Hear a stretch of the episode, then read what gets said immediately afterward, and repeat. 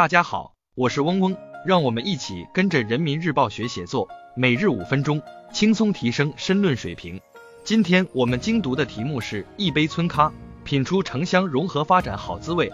来源于人民论坛网二零二三年八月二十九日的网评部分，作者是潘文琛，文章的主题是乡村振兴和网红村咖。温州的泽雅古村咖啡馆、绍兴岭南乡的三个月亮、嘉兴恒丰村的长夏小院等。都打造了独具本地乡土风光的咖啡馆，在这里，咖啡不再只是提神的工具，而是一亩春花、一轮夏月、一阵秋风、一场冬雪的闲适体验。村咖成为了城镇化进程中人们诗意栖居的一场奔现。以下是文章全部内容。近期，湖州安吉凭借村咖在各大社交媒体再次出圈，在这个不到六十万人口的县城里，却有着三百多家咖啡店。咖啡密度远高于一线城市。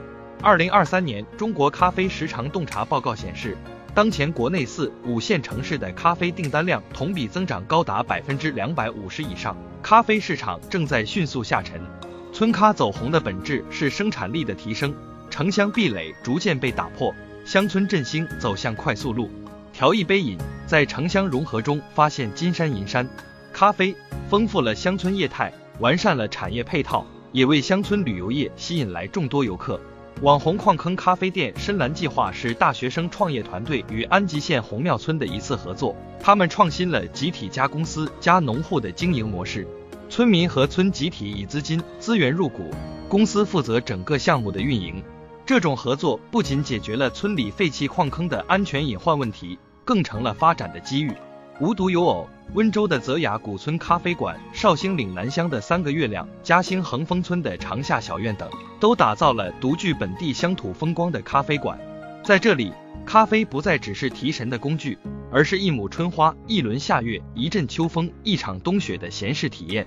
村咖成为了城镇化进程中人们诗意栖居的一场奔现。守一颗心，在产业升级中不改为民底色。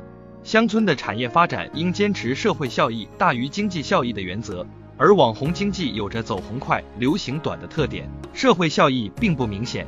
以深蓝计划为例，消费者支付六十八元入场后送一杯咖啡，这个价格在咖啡市场中并不便宜。如果产品和服务不能物有所值，那么依靠流量带来的新鲜感体验也将难以获得良好口碑。以精致小资为标志的咖啡与中国多地乡土文化脱节。意志感强，缺少支撑发展的人文积淀。如果盲目跟风，乡村之间进行同质化竞争，等到热潮退去，消耗了乡村大量资金与资源的村咖该何去何从？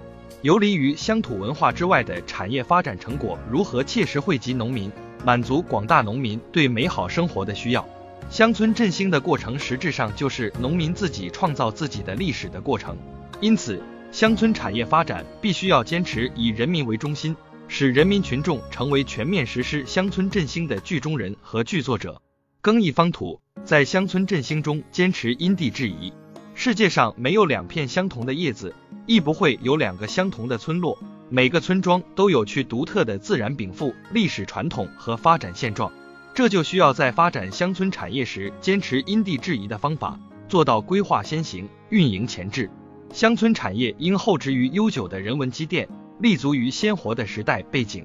为此，可以尝试招募农村经理人，培养一批懂农业、爱农村、爱农民的新农人，使乡村发展拥有自己的造血功能。借鉴集体加公司加农户的经营模式，合理配置各方权益，盘活现有资源，建设一村一品，让乡村产业成为实现全民共富的强大引擎。今天我们的精读就到这里结束了，十分感谢大家的收听。本文因编辑发布有所删改，如需获取完整版高清内容，可添加嗡嗡获取。日拱一卒，功不唐捐。希望大家继续坚持学习，你我终将拥有美好的未来，加油哦！